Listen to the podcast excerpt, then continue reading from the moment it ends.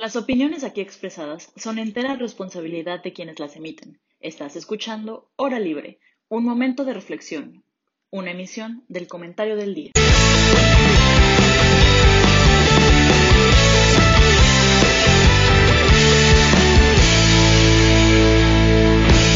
Ah, hola, ¿cómo están? Bienvenidos a una nueva emisión.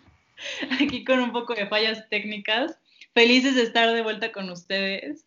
Y pues bueno, el día de hoy nos espera un tema muy, muy, muy padre. Pero antes de eso tengo que presentar a mis compañeros que estamos de regreso. Ana Pau, ¿cómo estás? ¿Qué tal te fue en las vacaciones? Hola, pero súper bien. Muy feliz de regresar aquí ahora libre y pues mis vacaciones tranquilas. La verdad es que la verdad es que todavía no me la creo que ya andamos como en mood productivo, slash escuela, slash trabajo, pero, pero muy bien, muchas gracias.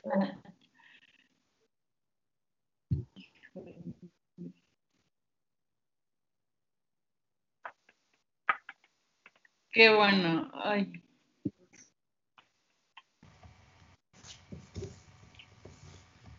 Sigo con Sergio. Sergio, ¿cómo estás? Hola Fer, muy bien. ¿Y tú? Ana Pau, Emilio, qué gusto verlos y qué gusto estar con ustedes de nuevo en esta nueva emisión, esta nueva temporada, nuevo año. Esperamos que, que venga lleno de retos y de, y de buenos programas, ¿no? Así es. Emilio, ¿cómo estás? ¿Qué tal te fue? Hola, hola a todos. Bien, muy bien, muchas gracias. Eh, pues bastante emocionado, nuevo año, nueva temporada y pues sí, creo que sobre todo esta semana nos dará mucho de qué hablar. Y definitivamente. Pues bueno, vamos a empezar a hablar del tema de hoy, la libertad de expresión. Cuando se habla de la libertad de expresión de una persona, se entiende como un derecho fundamental en el que una persona puede decir cualquier opinión sin miedo a la censura sin miedo a la censura por parte de una autoridad. Eso cuando se trata específicamente de una persona. Este derecho está contemplado, en el caso de nuestro país está en la Constitución, pero también está en la Convención eh, de Derechos Humanos, en el artículo 19. Es decir, en México este derecho se supone que se tiene que respetar. Sin embargo, no se ha tomado tanto el debate de cuando se trata del gobierno, ¿qué pasa con también tiene el mismo derecho a sin miedo a la censura, igual que otra persona común. Entonces, es lo que está el día de hoy. que hay sobre lo que pasó en Estados Unidos con, con Donald Trump, le cancelaron sus cuentas de las redes sociales, o lo que está pasando aquí en México, cancelar las, famosas mañaneras, eh, que no se vea mermado el proceso electoral. Entonces, eh, a mí me encantaría conocer la opinión de Emilio. Emilio, ¿tú qué opinas? ¿El gobierno tiene el mismo derecho a la libertad de expresión que los ciudadanos? Eh, híjole, espero haber agarrado un bien la idea porque te me trabaste un poco, pero si, tiene, si tiene derecho, pues sí, evidentemente la, el, Estado sí tiene derecho a la libre expresión creo que a, final de cuentas es algo por lo que se ha luchado eh, por mucho tiempo ya. Creo que mm, todavía, entra mucho debate si, si está bien o mal la censura y sobre todo eh, para qué. Porque por un lado tenemos eh, algo que yo estaba leyendo, es que, que ahorita nos encontramos en un panorama en el que tenemos una colisión entre dos fuerzas, donde por un lado tenemos esta idea de, del flujo de ideas, este, abrir un poco más el diálogo, donde podemos escuchar diferentes perspectivas. Y por otro lado tenemos eh, temas como el discurso de odio, que es pues, prácticamente lo que pasó en, Estados Unidos. Entonces creo que no, yo personalmente diría que esto, la única razón o la única explicación fue un exceso de libertades. Creo que la, o sea, la manera en la que han peleado por defender, que la gente ha peleado por defender su ideología, creo que no, no conocen que hay límites y eso, eso, es, eso, solo ha desembocado a, a discursos de odio, a, pleitos que pues tristemente acaban en, conflictos como, como lo que sucedió en el Capitolio. Sí, completamente de acuerdo, pero cuando se habla de este exceso de libertades, eh, pues no estamos hablando más o menos de lo mismo, o sea, es decir, el gobierno tendría que tener la misma libertad, ¿no? O sea, no debería haber un exceso de libertades. O no sé tú qué opinas, Ana Pau. ¿Existe un exceso de libertades o, o, simplemente fue un malentendido? ¿O tú qué opinas al respecto? Yo lo que opino, o sea, bueno, primero que creo que tenemos que posicionarnos en qué parte de, del mundo estamos en cuestión ideológica. Básicamente nuestra constitución estuvo fundada en libertad e igualdad, dos valores meramente libertarios, digo, bueno, del liberalismo, pues. Y, y esto, ¿qué nos decía? Que nosotros somos libres de actuar, somos libres de pensar lo que queramos y somos libres de decir lo que, pues también, lo que cualquier, lo que, lo que queramos. Pero, pues, ¿qué pasó? Que la gente se empezó a dar cuenta que se tiene que poner restricciones al cómo actuar, por ejemplo, y, surgió, y surgieron las leyes para regular el comportamiento humano. Y es hasta ahorita donde surge el debate en ponerle límites a qué decir. Entonces, si bien tenemos esta, esta idea de que somos libres de decir lo que queramos, el debate de ahorita y, el, y por lo cual es sumamente importante pues, discutirlo es que se deben de poner límites a lo que decimos. Yo también me encuentro, bueno, me encontraba al principio en esta idea que, que, dice Emilio sobre, pues sí, hay que, hay que tirarle al diálogo y pues ustedes me conocen, la audiencia me ha escuchado varias veces decir en hora libre que soy pues súper entusiasta en que se dé un diálogo controversial y, que, y un diálogo informado y plural. Sin embargo, en, en términos de libertad de expresión, pero sobre todo en discursos de odio, hay que tener muchísimo cuidado. Estos discursos de odio, pues los puede tener cualquier persona, pero la importancia sobre limitar al gobierno en, en, lo que dice recae en los discursos de odio por parte del gobierno de una forma masificada. Porque ¿qué tiene el gobierno? El gobierno lo que tiene es una, una población susceptible y, bueno, en caso de México, una población susceptible pero también tenemos un orador influencial que es Andrés Manuel López Obrador, que nadie va a negar su carisma al hablar, y también tenemos medios de difusión masivos. Entonces, pues está bien que tú, que tú como particular te chutes un comentario, o sea, bueno, no estoy diciendo que esté bien, pero no tiene el mismo impacto, chutarte un comentario eh, ofensivo, pero el impacto que va a tener que el gobierno o un líder que aparte es presidente tenga cierto comentario violento, evidentemente va a generar violencia entre las personas.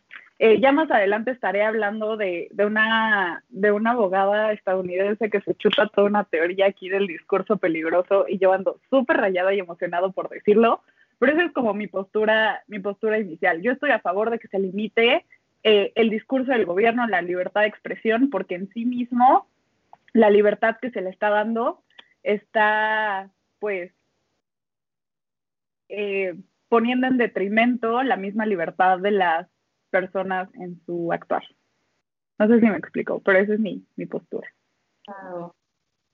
Sí, y sobre todo si tomamos en cuenta que las los, eh, los gobernantes no están hablando como personas. O sea, no se trata únicamente de Donald Trump emitiendo una opinión o no es solamente Andrés Manuel, él como ciudadano emitiendo una opinión. Se trata de jefes de Estado y jefes de gobierno de un país. Y es ahí donde radica como el, el asunto, ¿no? Ellos pueden hablar si tomamos en cuenta que tienen este papel.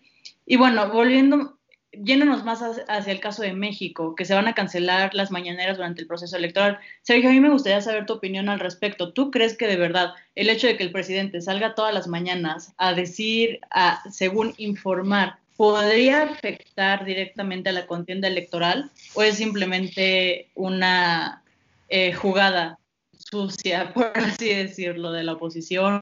¿Tú qué opinas al respecto? Mira, yo primero que nada pienso que estamos en, tiempos difíciles porque, pues vaya, pasamos de hace tiempo de que todo se censuraba, ¿no? Y ahora estamos en un momento en el que nada se censura. Entonces, y si se censura, se censura el discurso de odio o cosas así, pero nunca había pasado de que un presidente o un, bueno, sí había pasado, pero no existían redes sociales y eso, pero nunca había pasado que censuraran a un presidente o que le cerraran las cuentas o algo, porque promueve revueltas y revoluciones. O sea, esto es algo novedoso y yo creo que a futuro vamos a ver muchas cosas que se van a empezar a trabajar para tratar de, vaya, de, de solucionar esto, ¿no?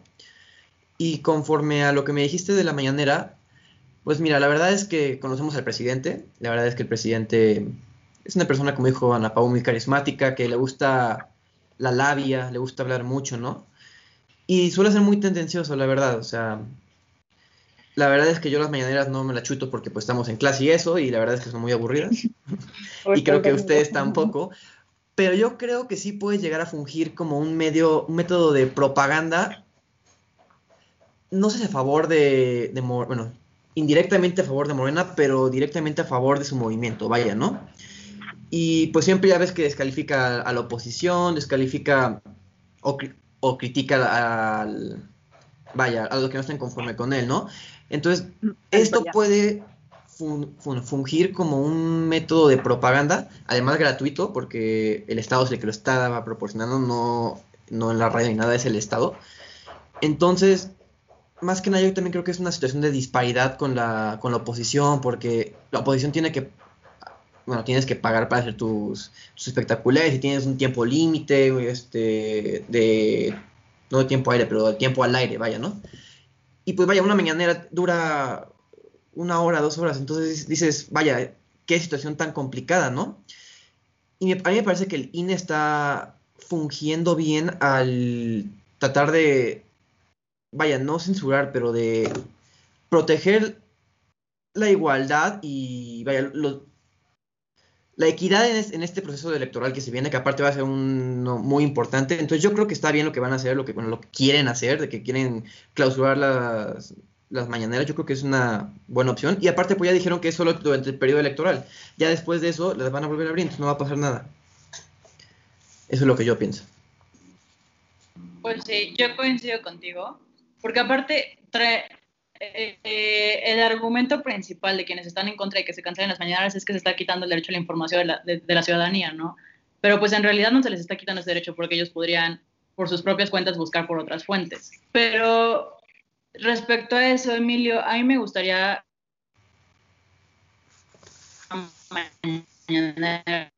censurar al gobierno y quitarle el derecho a la información a las personas.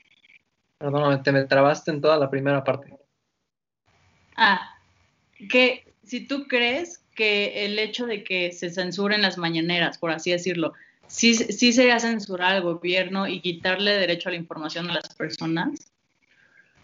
No, mira, verdad es que de ninguna manera creo que el quitar una mañanera sea censurar al gobierno. O sea, realmente, ¿cuánto tiempo no estuvimos sin las mañaneras? O sea, hay otros medios, hay, eh, o sea, hay televisoras, hay noticias, hay radio. O sea, la, mañanera no, no es un invento de que lleva toda la vida. O sea, realmente entró nuestro presidente.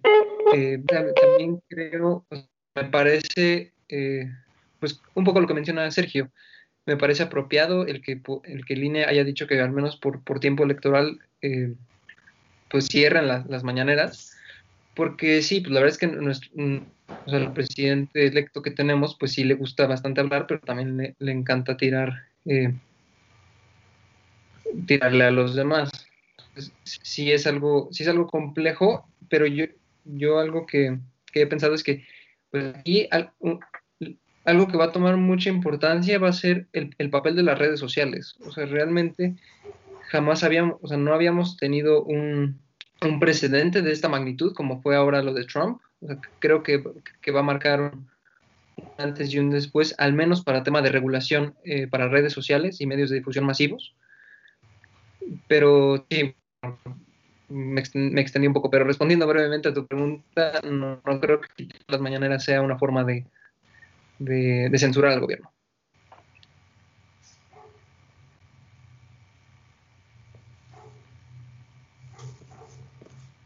Pues sí, estoy de acuerdo.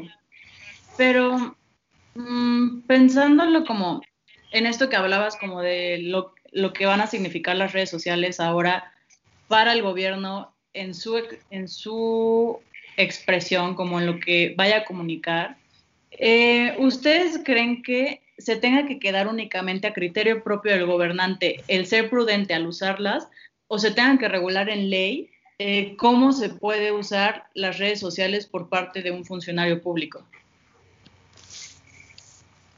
Es que yo creo que ya, es que yo creo que ya estas plataformas tienen en sí misma una regulación. O sea, el, el director de, de Twitter, para, para poder bloquear la cuenta de Donald Trump, tuvo que citar sus mismas políticas que tenían pues, ya establecidas en Twitter. Y eso pues es algo que tú como parte de, de esa plataforma también tienes que respetar como particular, pero también pues como servidor público que funges como particular dentro de esta red social. La cosa es que pues, las eh, se tiene que diferenciar esta, esta idea del impacto y creo que ahí eh, pues recae todo, todo el tema de la libertad de expresión y sobre todo de la censura hacia los discursos de odio. El impacto que tiene que una Ana Paulinas que nadie conoce pues pueda decir algún comentario ofensivo a alguien que tiene 15 millones de seguidores y que aparte los seguidores que tienen cumplen con un perfil muy particular que aparte, o sea que en, no en su mayoría, pero algunos de sus seguidores son racistas, xenófobos, eh, misóginos y, y vaya, cumplen con, con este estereotipo de supremacista blanco, ¿no? Entonces, yo lo que creo es que estas es atenderte a las políticas dentro de estas plataformas y por ejemplo, ¿qué fue lo que ocasionó pues los tweets de Donald Trump que hubiera esta este gentío y esta violencia dentro del Capitolio que al final sí fue como el efecto de del discurso de Donald Trump. ¿Y qué pasó? Pues luego luego fue la votación del impeachment.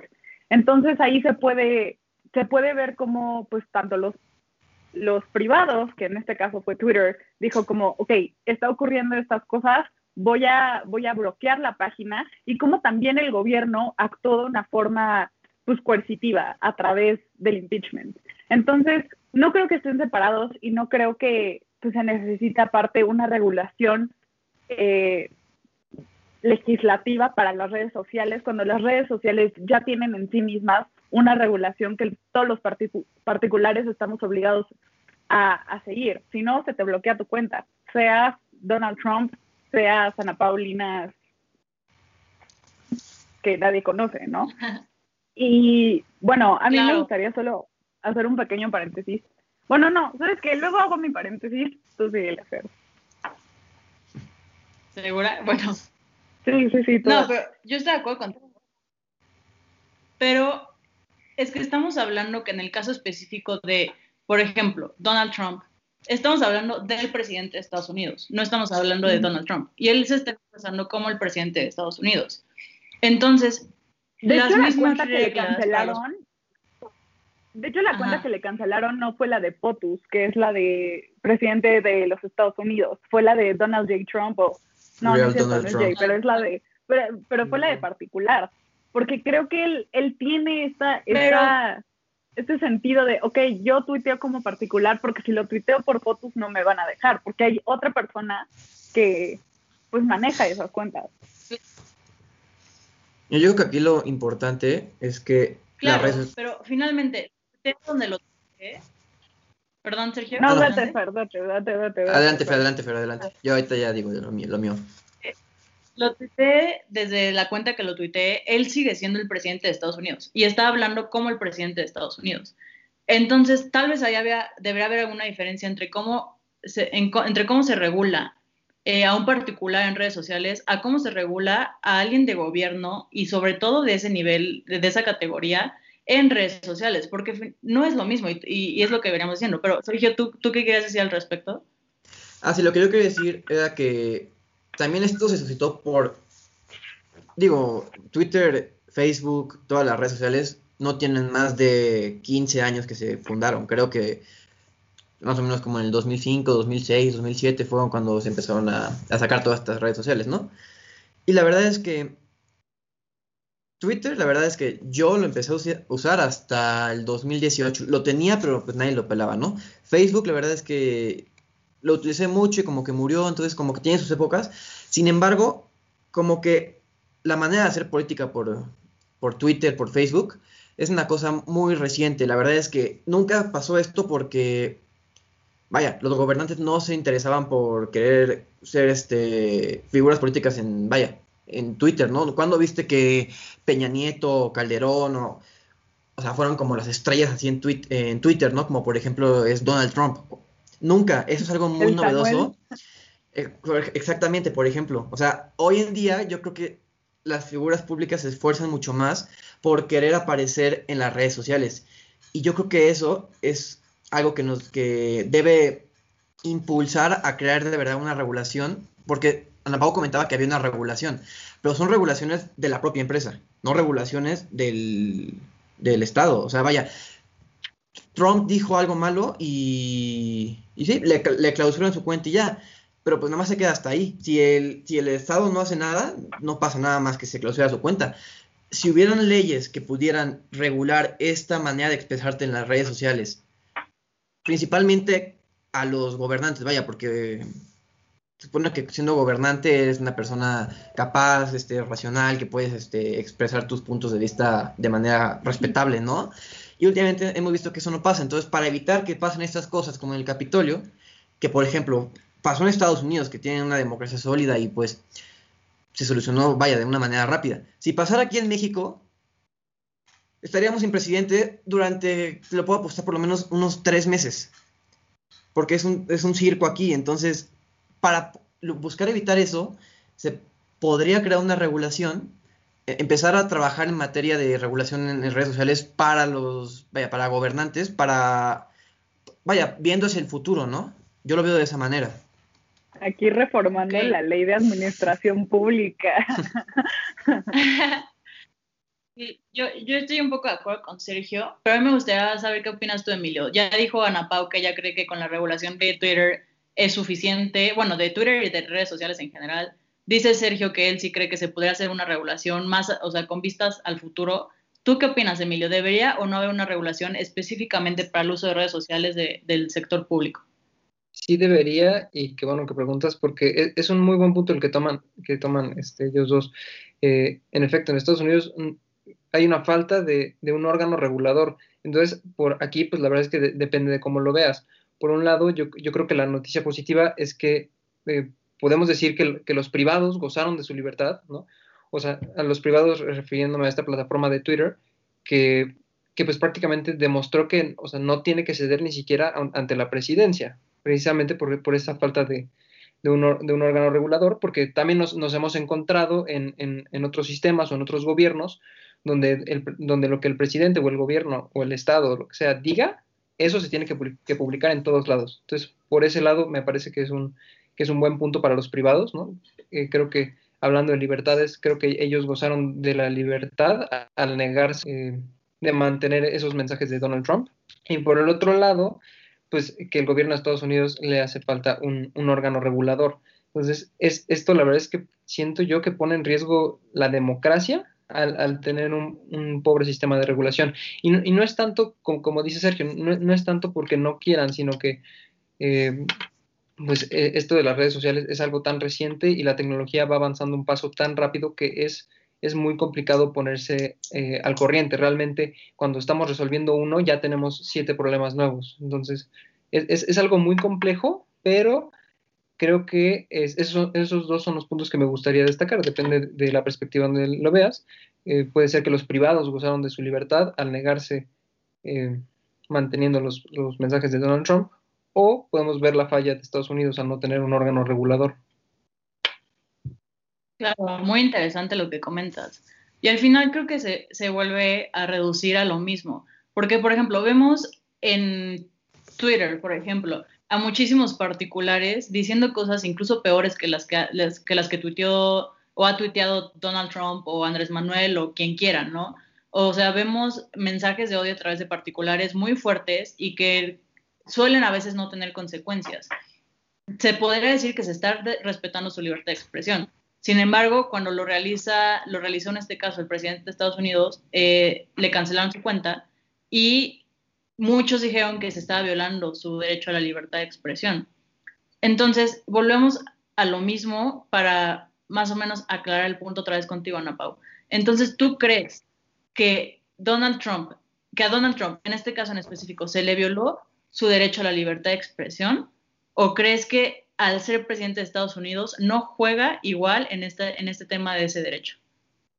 Es que yo creo, Fer, o sea, creo que, ahí, les va lo que creo. Creo que sí debe de haber como esa diferencia entre, es muy diferente un discurso de odio desde una persona particular que nadie conoce a este, el presidente de un país o alguien que tiene un impacto en los medios digitales masivo, aunque no quiera. Es decir, si Donald Trump, bueno, pues sí, Donald Trump es el perfecto ejemplo. Cuando dijo que los mexicanos y mexicanas éramos unos eh, violadores que solo mandaban droga a Estados Unidos, pues al menos en México y en Estados Unidos los medios se llenaron con ese titular, ¿no? Entonces ahí automáticamente que vemos pues un discurso de odio y bueno, más bien un discurso xenófobo de pues una persona importante que tiene seguidores y que pues puede incitar y bueno, este eh, esta frase puede presentar un riesgo para incitar la violencia hacia un grupo en específico. Eh, ahora sí me voy a ir directamente con, con, la filósofa que le, bueno, no, no es filósofa, pero es una pensadora muy chida, abogada estadounidense que se llama Susan Benesch, o Benesch, o como se diga. Eh, bueno, esta chava lo que, lo que propone es justamente cómo identificar y cómo abordar el tema de los discursos de odio. Y ella refiere a los discursos de odio como discursos peligrosos. ¿Por qué son peligrosos? Porque son discursos que incitan a la violencia hacia un grupo en específico. Entonces, eh, Donald Trump sí merece ser censurado por el tema de que su discurso incita a la violencia directamente a un grupo específico y lo pudimos ver como efecto el día en que incendiaron casi casi el Capitolio, ¿no? O sea, parecía thriller político. Pero eh, una persona que, como tú dices, que está pronunciando un discurso de odio eh, dentro de una comunidad, que puede empezar con pequeños tweets, que pueden ser, pues, pues, presentar que no hay un riesgo para la violencia, pero poco a poco se va haciendo viral sus tweets y poco a poco se viene haciendo un influencer de tweets racistas, por ejemplo, pues evidentemente va a ser un discurso peligroso que en un futuro va a incitar a la violencia, ya sea verbal, ya sea epistémica, ya sea violencia física. Entonces, en ese sentido, yo creo que se deben de tratar por igual los discursos peligrosos, ya viene siendo desde un presidente o viene siendo desde un particular. Insisto, todo, todo a través del impacto que tienen. Ahora, también eh, Facebook y Twitter luego no hacen un muy buen trabajo aplicando sus políticas porque pues nos encontramos grupos anti, anti, no sé, anti todo y súper racistas en, en Facebook y solo hasta que ocurre algo peligroso es cuando Facebook actúa, en lugar de ser como previsivos y así. Y ahí creo que es más como cuestiones políticas de, de, de Facebook que verdaderamente el problema estructural conjunto al gobierno. Pero eso es lo que creo. Sí, está, es, es, que es muy interesante lo que dices porque entonces al final, Sergio, ¿qué opinas? Al final se trata de la persona que es o del número de seguidores que tenga. La, el derecho a la libertad de expresión. Porque, ¿qué pasa entonces si, por ejemplo, sale Kylie Jenner a decir exactamente lo mismo que dice Donald Trump? a ella también se le deberían bloquear sus cuentas de, re de redes sociales. Yo creo que se debe, no debe a la persona, sino el alcance que tiene, o sea, el mensaje que tiene el alcance, para poder ver si es objeto de tal cual de censura o no, porque, como dijo, no es lo mismo que yo, que yo que tengo un poquito seguidores y no pongo nada, pero que ponga un discurso de odio a que un presidente de una nación tan importante como Estados Unidos ponga un discurso de odio. Obviamente, él tiene sus seguidores y todo, yo no tengo mis seguidores ni nada, entonces pues yo no voy a tener ese impacto que él va a tener. Entonces, yo creo que eso es muy importante.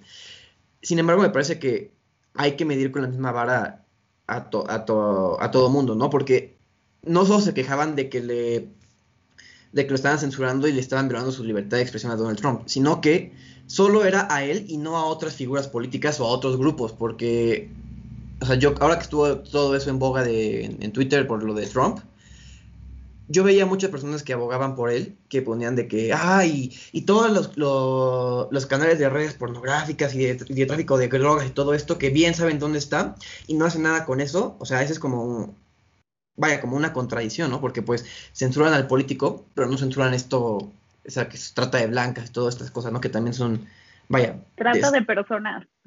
Bueno, trata de personas. Es que así se conocía antes, pero... Entonces, me parece que ahora sí que hay que ser coherentes con todo esto. O sea, de que, pues sí, ¿no? O sea, si alguien está haciendo daño a la sociedad y se está reflejando, pues actuar, ¿no? O sea, no quedarte con, de brazos cruzados, porque si no te conviertes en parte del problema.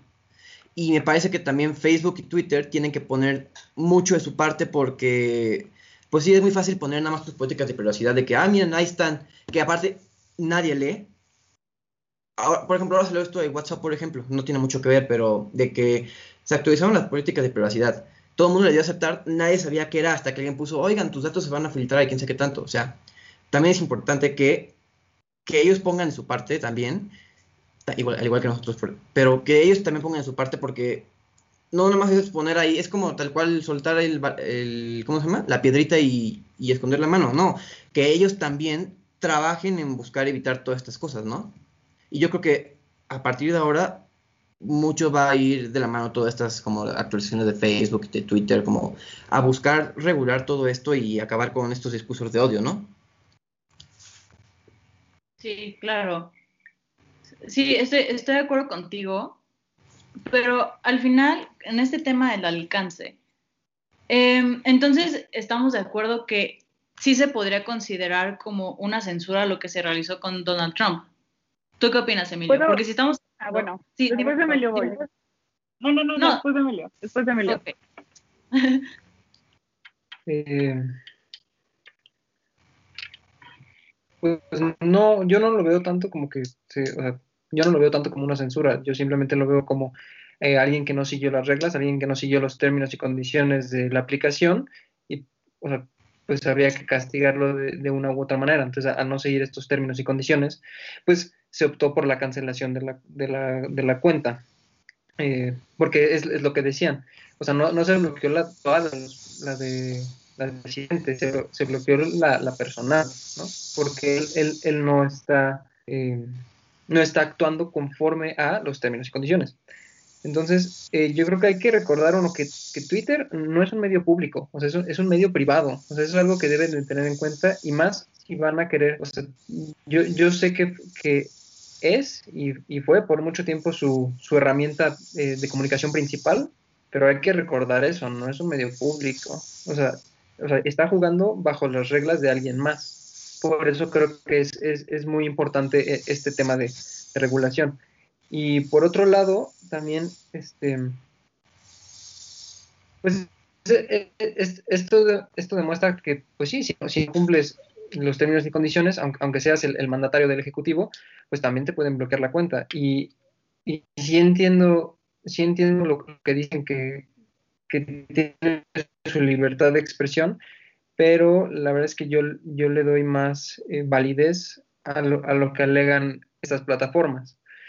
Creo que Sergio tiene un, un, un gran punto sobre todo lo de WhatsApp o, eso de que ahora te piden demasiada información, pero creo ahí sí creo que es un poco culpa de, pues también de los usuarios, que tuvimos una fe demasiado ciega. O sea, realmente no, nos aventamos a muchas cosas sin, sin conocerlo. Es, es, como este pues, típico ejemplo de, de, de, darle a un niño un teléfono. O sea, generalmente pensamos de, ay, un niño tiene un teléfono para hablarle a sus papás y sus abuelos y todo, pero dar teléfono es darle acceso a Internet, o sea, es darle acceso a, todo lo que implica.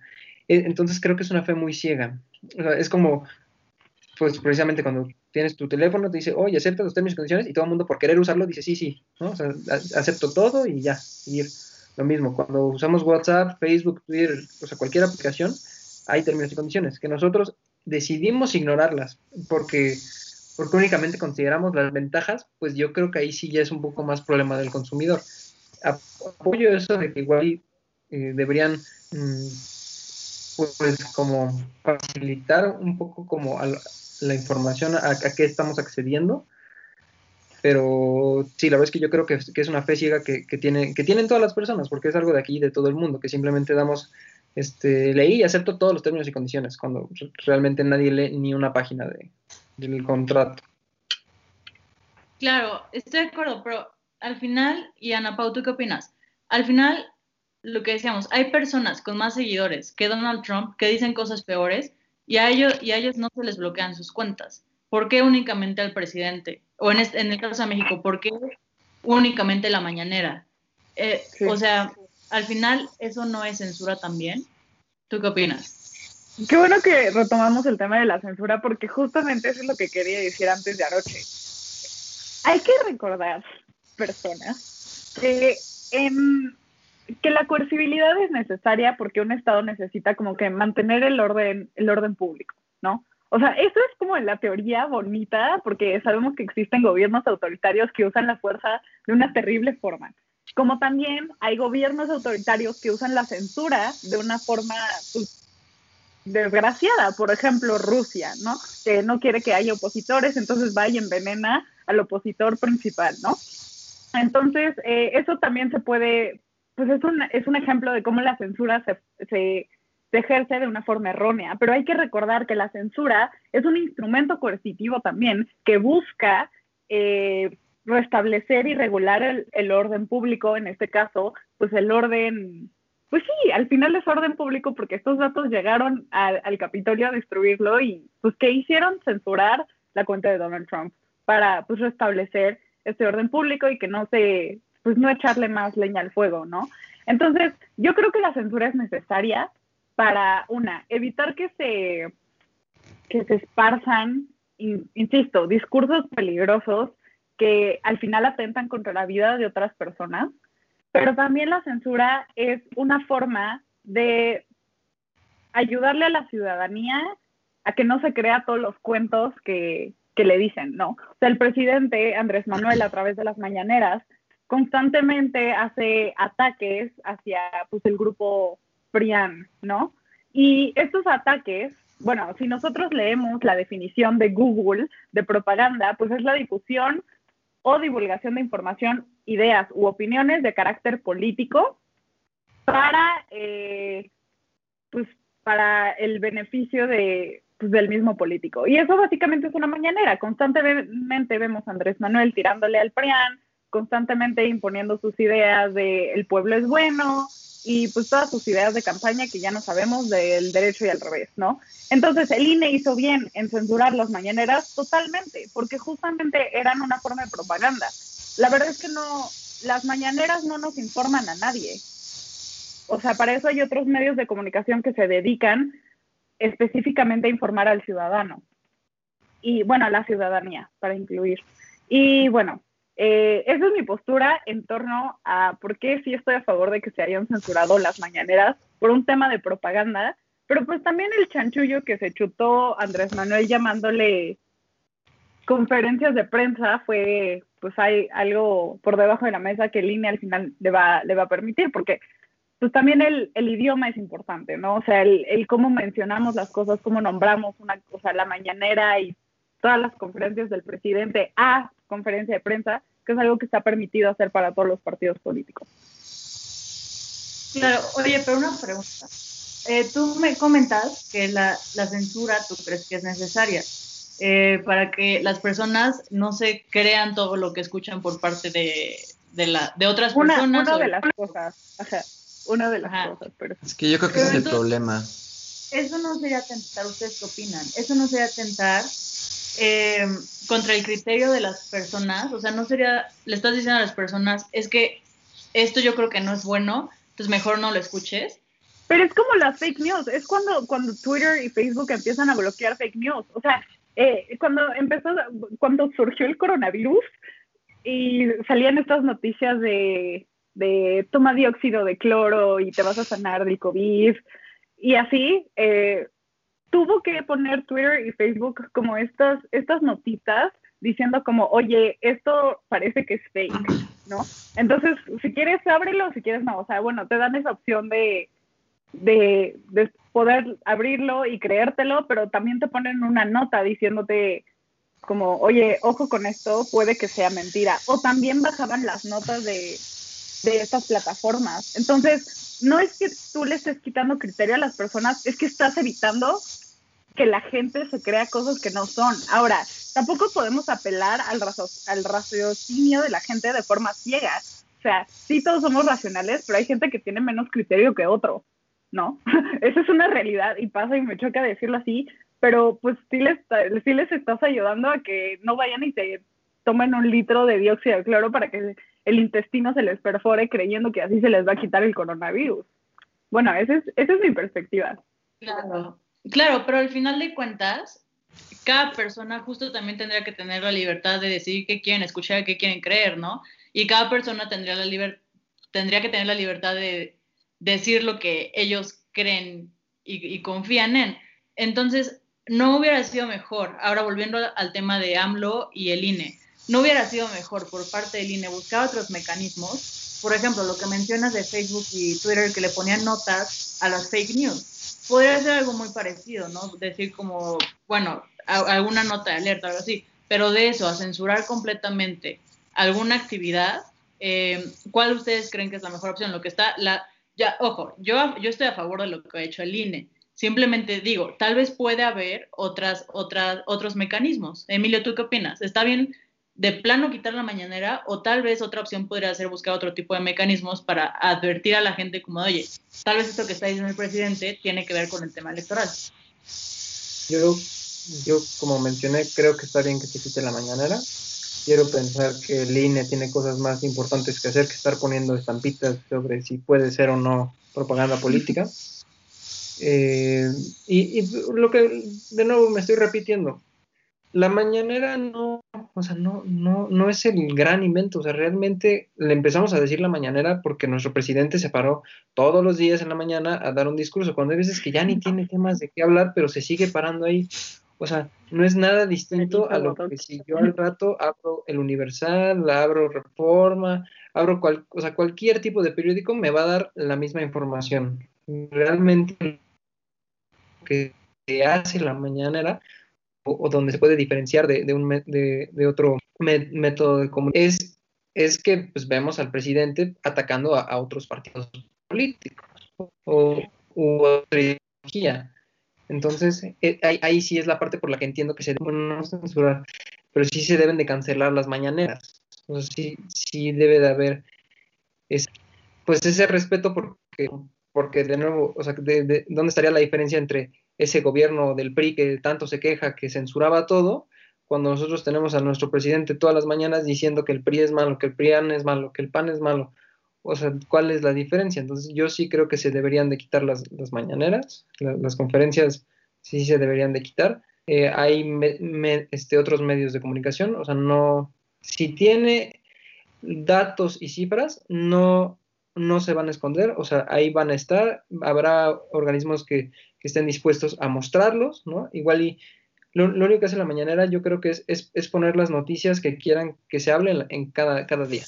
O sea, no hay un, o sea, no, no, no es, no, es algo distinto. Las mañaneras a mí se me han hecho, pues sí, un poco para distraer la, atención de las personas en, muchas ocasiones. Porque si son datos relevantes, pues hay, o sea, son datos que están en otros lugares, o sea, no, no deberían costar tanto trabajo de encontrar, están a disposición de todos. Entonces, sí, en resumen, las mañaneras sí se deberían de cancelar. Sergio, ¿tú qué opinas? Híjole, es que yo creo que más el tema está en. O sea, estamos hablando de la censura, ¿no? Y el problema es que para que haya censura, alguien tiene que decidir qué es lo que se va a censurar. Entonces, se vuelve algo muy peligroso porque. Porque eh, en este caso, por ejemplo, puede ser el Estado el que censure. Pero puede ser un Estado ultra izquierdista, por ejemplo, que censure a la derecha o al revés. Entonces, se vuelve algo muy subjetivo lo de la censura porque el que decide qué censurar es el que Vaya, es algo, es que exactamente, o sea, no es algo objetivo. O sea, algo, podrá ser algo objetivo, pero es algo muy difícil de llegar porque obviamente cada quien le va a querer meter su, vaya, su, cuchara, ¿no? De que, ay, sí voy a censurar esto, pero me voy a agarrar para censurar también esto que no me gusta. Y yo, bueno, retomando lo de la mañanera, yo creo que también es una buena manera, o sea, sí fue correcto porque la mañanera también funge como método de censura para otras cosas, porque saca las noticias, como bien dijo Emilio, que quieren que, se publiquen, porque obviamente los periodistas y los medios van a las mañaneras. Y lo que dice el presidente de la mañanera es lo que van a poner en primera plana. Y mucha gente solo lee las primeras planas. Entonces, si el presidente o sea, ocurre un atentado así terrible en uno de los estados de Morena, ¿no? Por ejemplo, que murieron quién sabe cuántas personas. Y sucede otra cosa mucho menos leve en, bueno, mucho más leve más bien en otro estado, va a sacar lo de ese estado para tratar de encubrir, de, de ocultar, de, de, ponerle paja encima a lo otro. Entonces, y mucha gente va a terminar no enterándose enterándose de segunda mano, que las fuentes de segunda mano también son malas porque siempre le meten su tinte así de que político. O... Entonces, me parece que también la, la mañanera puede llegar a ser un método de censura a otras noticias. Entonces, yo creo que el INE sí optó por hacerlo bien y porque también comparto lo que dijo Emilio. El INE no tiene ni el tiempo y ahora tiene menos el presupuesto porque con todos estos recortes de poder estar haciendo ay sí no entres a esto porque puede ser este noticia falsa y la verdad nadie le hace caso a eso aunque o sea puede decir ah sí es algo falso pero me voy a meter por morbo para verlo por ejemplo entonces la verdad es que yo creo que esas políticas son un poco absurdas o sea si es algo falso, pues vaya, quítalo. Si, si es algo verdadero, pues no lo quites, pero no pongas algo así como de que esto puede ser falso, porque, vaya, lo prohibido es mucho más, este, ¿cómo se puede decir? Es más atractivo, entonces dices, ah, es falso, quiero ver qué es lo que dicen, y te metes y te quedas con la idea. Entonces yo creo que lo que hizo Lina fue una buena manera, y yo creo que estas etiquetas igual no funcionan de la mejor manera como para lo que están intencionadas, ¿no?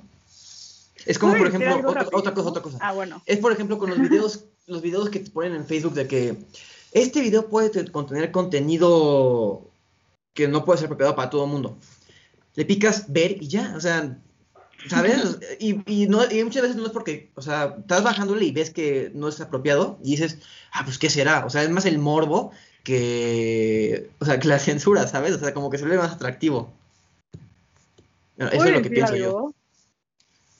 Ahorita, ahorita que tocaste, es que yo creo que algo súper importante en este tema de la censura es el papel que tiene el INE. No, o sea, voy a sonar súper, esto no suena a Napau, pero las instituciones es algo bello de las democracias. O sea, el que las instituciones funcionen bien hace que una democracia funcione bien. ¿Y qué hizo el INE como, bueno, o sea, como sujeto de censura? Pues justamente eso, apelar hacia la neutralidad, apelar hacia, hacia su función como organismo autónomo, como un organismo neutral que ni le va a ni uno ni al otro y poner el piso parejo para los partidos políticos y la contienda electoral que se va a dar en 2021. Entonces, eh, la censura no fue porque, como diría Mario Delgado, eh, le están tirando a, a lo que hacía el antiguo régimen o como dice Jayen, a lo que hacía el PRI sobre pues, censurar todo lo que iba en contra o, insisto, como lo hacen los gobiernos autoritarios. No, o sea, el INE sabe que es un organismo autónomo, el INE sabe que es un organismo neutral, bueno, y que debe fungir como un organismo neutral, y que si el PAN estuviera haciendo las mañaneras, yo esperaría como ciudadana que cree en una democracia que el INE haría lo mismo eh, censurando las mañaneras del PAN suena muy raro, pero sí, o sea, eso pasaría, ¿no? Entonces, insisto, la belleza de la democracia recae en las instituciones. Qué chido que el INE censuró las mañaneras, porque me, eso me hace sentirme tranquila de que al menos tenemos alguna institución que se pone y le hace frente a, a la figura del presidente. Y por otro lado, sobre los datos, pues también tenemos una ciudadanía bien, bien chida, y bien puesta con los datos. O sea, el claro ejemplo es esta organización feminista que se llama Nosotras tenemos otros datos, de cuando Andrés Manuel empezó a dejar de visibilizar el problema de violencia de género que tenemos en este país y empezó a mencionar datos verdaderamente que no coincidían con la realidad, llegó un organismo ciudadano a decir, presidente, se está equivocando, y también a decirle a la ciudadanía como, oigan, está diciendo las cosas mal, ¿no? Entonces, em, yo insisto, la censura es necesaria porque regula el orden público, pero también la ciudadanía tenemos como esta responsabilidad de alzar la voz cuando algo se está haciendo mal. Sí, no, porque puede llegar a, a revivir la distopía, ¿no? 1984. imagínense. un ratillo, Por ¿eh? ejemplo, es- esto que estás diciendo, por ejemplo, de que el presidente empezó a dar mal los datos de los feminicidios, ¿qué tiene diferencia con el, con el Ministerio de la Verdad? Que, Con la- sí. que, anda maquillando la- las noticias. Llega la noticia y Con pasa por un filtro. O sea, pasa por, por, ¿cómo se llama? Por un, por un filtro que dice, esta noticia no puede publicarse, cámbiala y, po- y ponle esto. O sea, está pasando exactamente lo mismo. Entonces, viéndolo de esa manera, el INE está haciendo una excelente labor porque está evitando que se llegue a un punto como el de 1984, por ejemplo, en el que la gente cree ciegamente y, por ejemplo, la, mañanera también puede fungir, por ejemplo, como esa, como retomando igual el 1984, cuando que hay un cierto momento del día en el que todo el mundo tiene que prender la tele y ver eh, y escuchar al, al Big Brother, ¿no? Me estás espantando, Sergio. Entonces, si se, si se ponen a dar cuenta, esto es como un, un inicio de lo que puede llegar a ser. Entonces, el INE está haciendo una buena labor porque está evitando que en un futuro pueda llegar a ocurrir algo así. Y como tú dices, obviamente esperaríamos que si el PAN fuera el que lo hiciera, o fuera el PRI, o fuera el, el partido que sea, que yo no creo que haya alguien más quiera volver a una mañanera. Pero que si vuelve a pasar, que el INE diga, oye, pues si lo hice con esta persona, también lo tengo que hacer con, este- con esta persona, porque pues hay que ser justos, ¿no? Entonces, hasta el momento el INE, muy bien, la verdad, mis respetos. Entonces, pues, pues nada, es lo que yo quiero decir, ¿no? Hay que preguntarle a la audiencia qué piensa. Sí, Y eso es importante. ¿qué piensan? ¿Es censura o no es censura que se cansa de la mañanera? Pero yo lo- por lo pronto, de acuerdo con mis tres compañeros, también estoy muy feliz de que la mañanera esté, se va a tomar un descanso por este periodo electoral. Y también para, o sea, destacando lo que dice, lo que dijo Napago hace unos minutos, que no se trata de censurar, o sea, no estamos, no, no, no estamos diciendo que se censure a Trump o a AMLO o a cualquier presidente o cualquier primer ministro. Lo que se está censurando son los discursos peligrosos.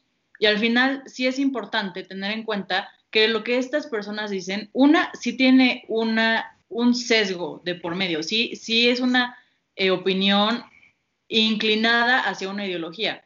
Y dos, sí son opiniones que se pueden tornar peligrosas en distintas maneras, porque por un lado se trata de un tema electoral y por otro se trata de un tema ya de un discurso de odio hecho, pero ambos son este, muy peligrosos para cualquier, cualquier democracia.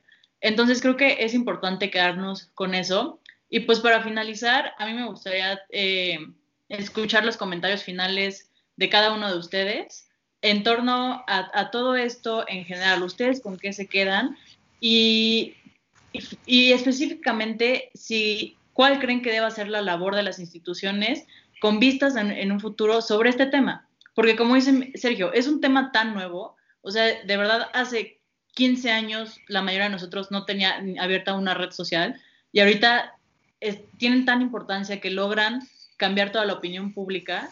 Entonces, ustedes como con, esa idea, ¿cuáles creen que deban ser las, las tareas la tarea del gobierno hacia la opinión, hacia la libertad de expresión del gobierno este, en un futuro, para que justo estos problemas no vuelvan a suceder en, en otros momentos? Emilio, ¿tú qué opinas?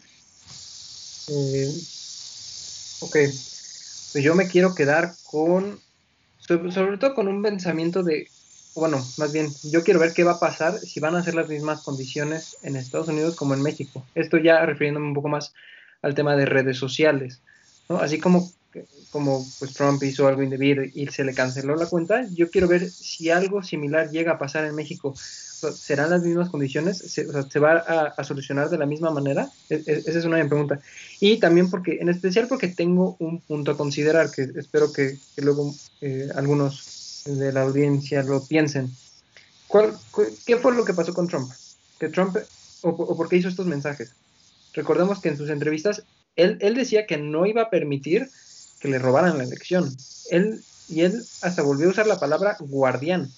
Recordemos que en junio del año pasado nuestro presidente usó esa misma frase, que él iba a ser el guardián de las elecciones 2021. Entonces yo nada más quiero que se queden pensando con esa frase y pues ver qué va a pasar a lo largo de este año.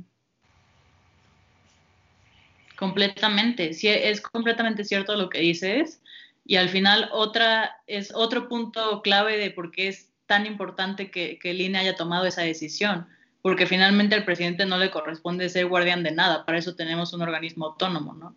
Ana Pau, ¿tú qué opinas?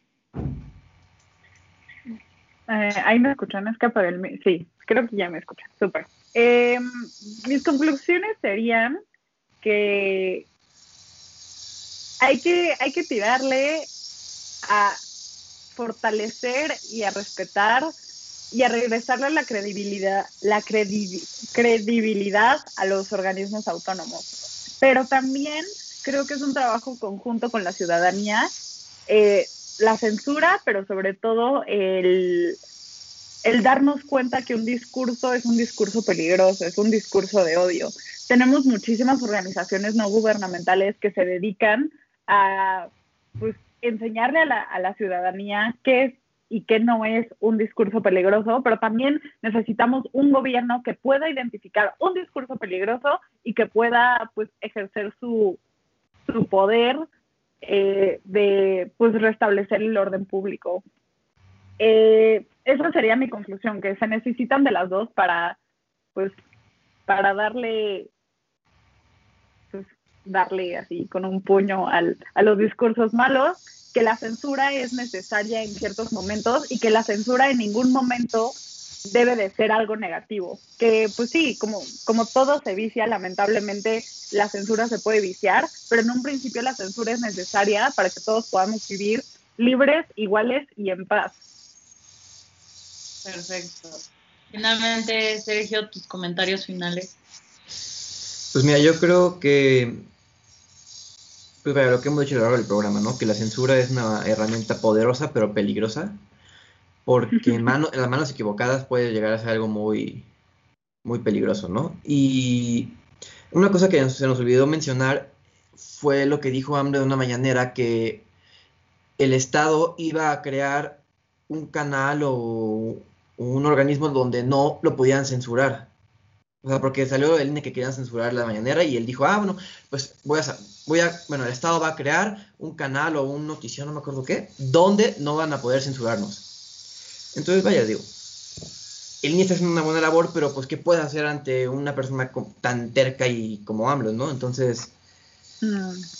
pues sí, o sea, vaya, vaya, este, siempre ha existido la censura, siempre la va a existir, y la, verdad es que la censura, ahorita que me pongo a pensarlo, nunca ha detenido a, nadie, ¿saben? O sea, el que quiere puede y aunque lo censuren y le cancelen sus programas, va a abrir, un, va a abrir una página de internet y le van a clausurar la página de internet, va a sacar un libro, entonces, vaya, es algo muy delicado, algo que con lo que se tiene que trabajar y para que funcione bien yo creo que tiene que, o sea, tiene que haber gente educada capaz de, poder discernir entre qué es bueno y qué es malo, qué es falso, qué es verdadero, que tenga criterio, ¿no? Porque si, si nomás escuchas y lo procesas y dices, ah, está bien, ¿no? Pues la verdad es que te pueden lavar el cerebro, entonces pues, pues vaya, eso es lo con lo que yo me quedaría, ¿no? Que el buen papel del INE, lo peligroso que puede llegar a ser la censura, pero también lo útil que puede llegar a ser la censura, ¿no? Esta arma de doble filo, como se diría en el barrio. Completamente de acuerdo, pues al final, hemos crecido con esta idea de que la censura es mala, pero creo que nos podemos quedar con, en este programa con que no necesariamente a veces puede ser muy útil, sobre todo, como dice Ana Pau, cuando se trata de discursos peligrosos, cuando atenta ya directamente contra la, la vida o la democracia o contra otros eh, factores muy importantes en una sociedad, ¿no? Y pues bueno, muchísimas gracias por sintonizar una semana más Hora Libre. No se olviden de sintonizarnos la siguiente semana con nuestros compañeros y también Voces Universitarias los martes a las 6. Y de verdad muchas gracias, estamos felices de estar de vuelta con ustedes y nos vemos la siguiente semana con otro programa y un invitado especial. Muchas gracias. Bye. Gracias.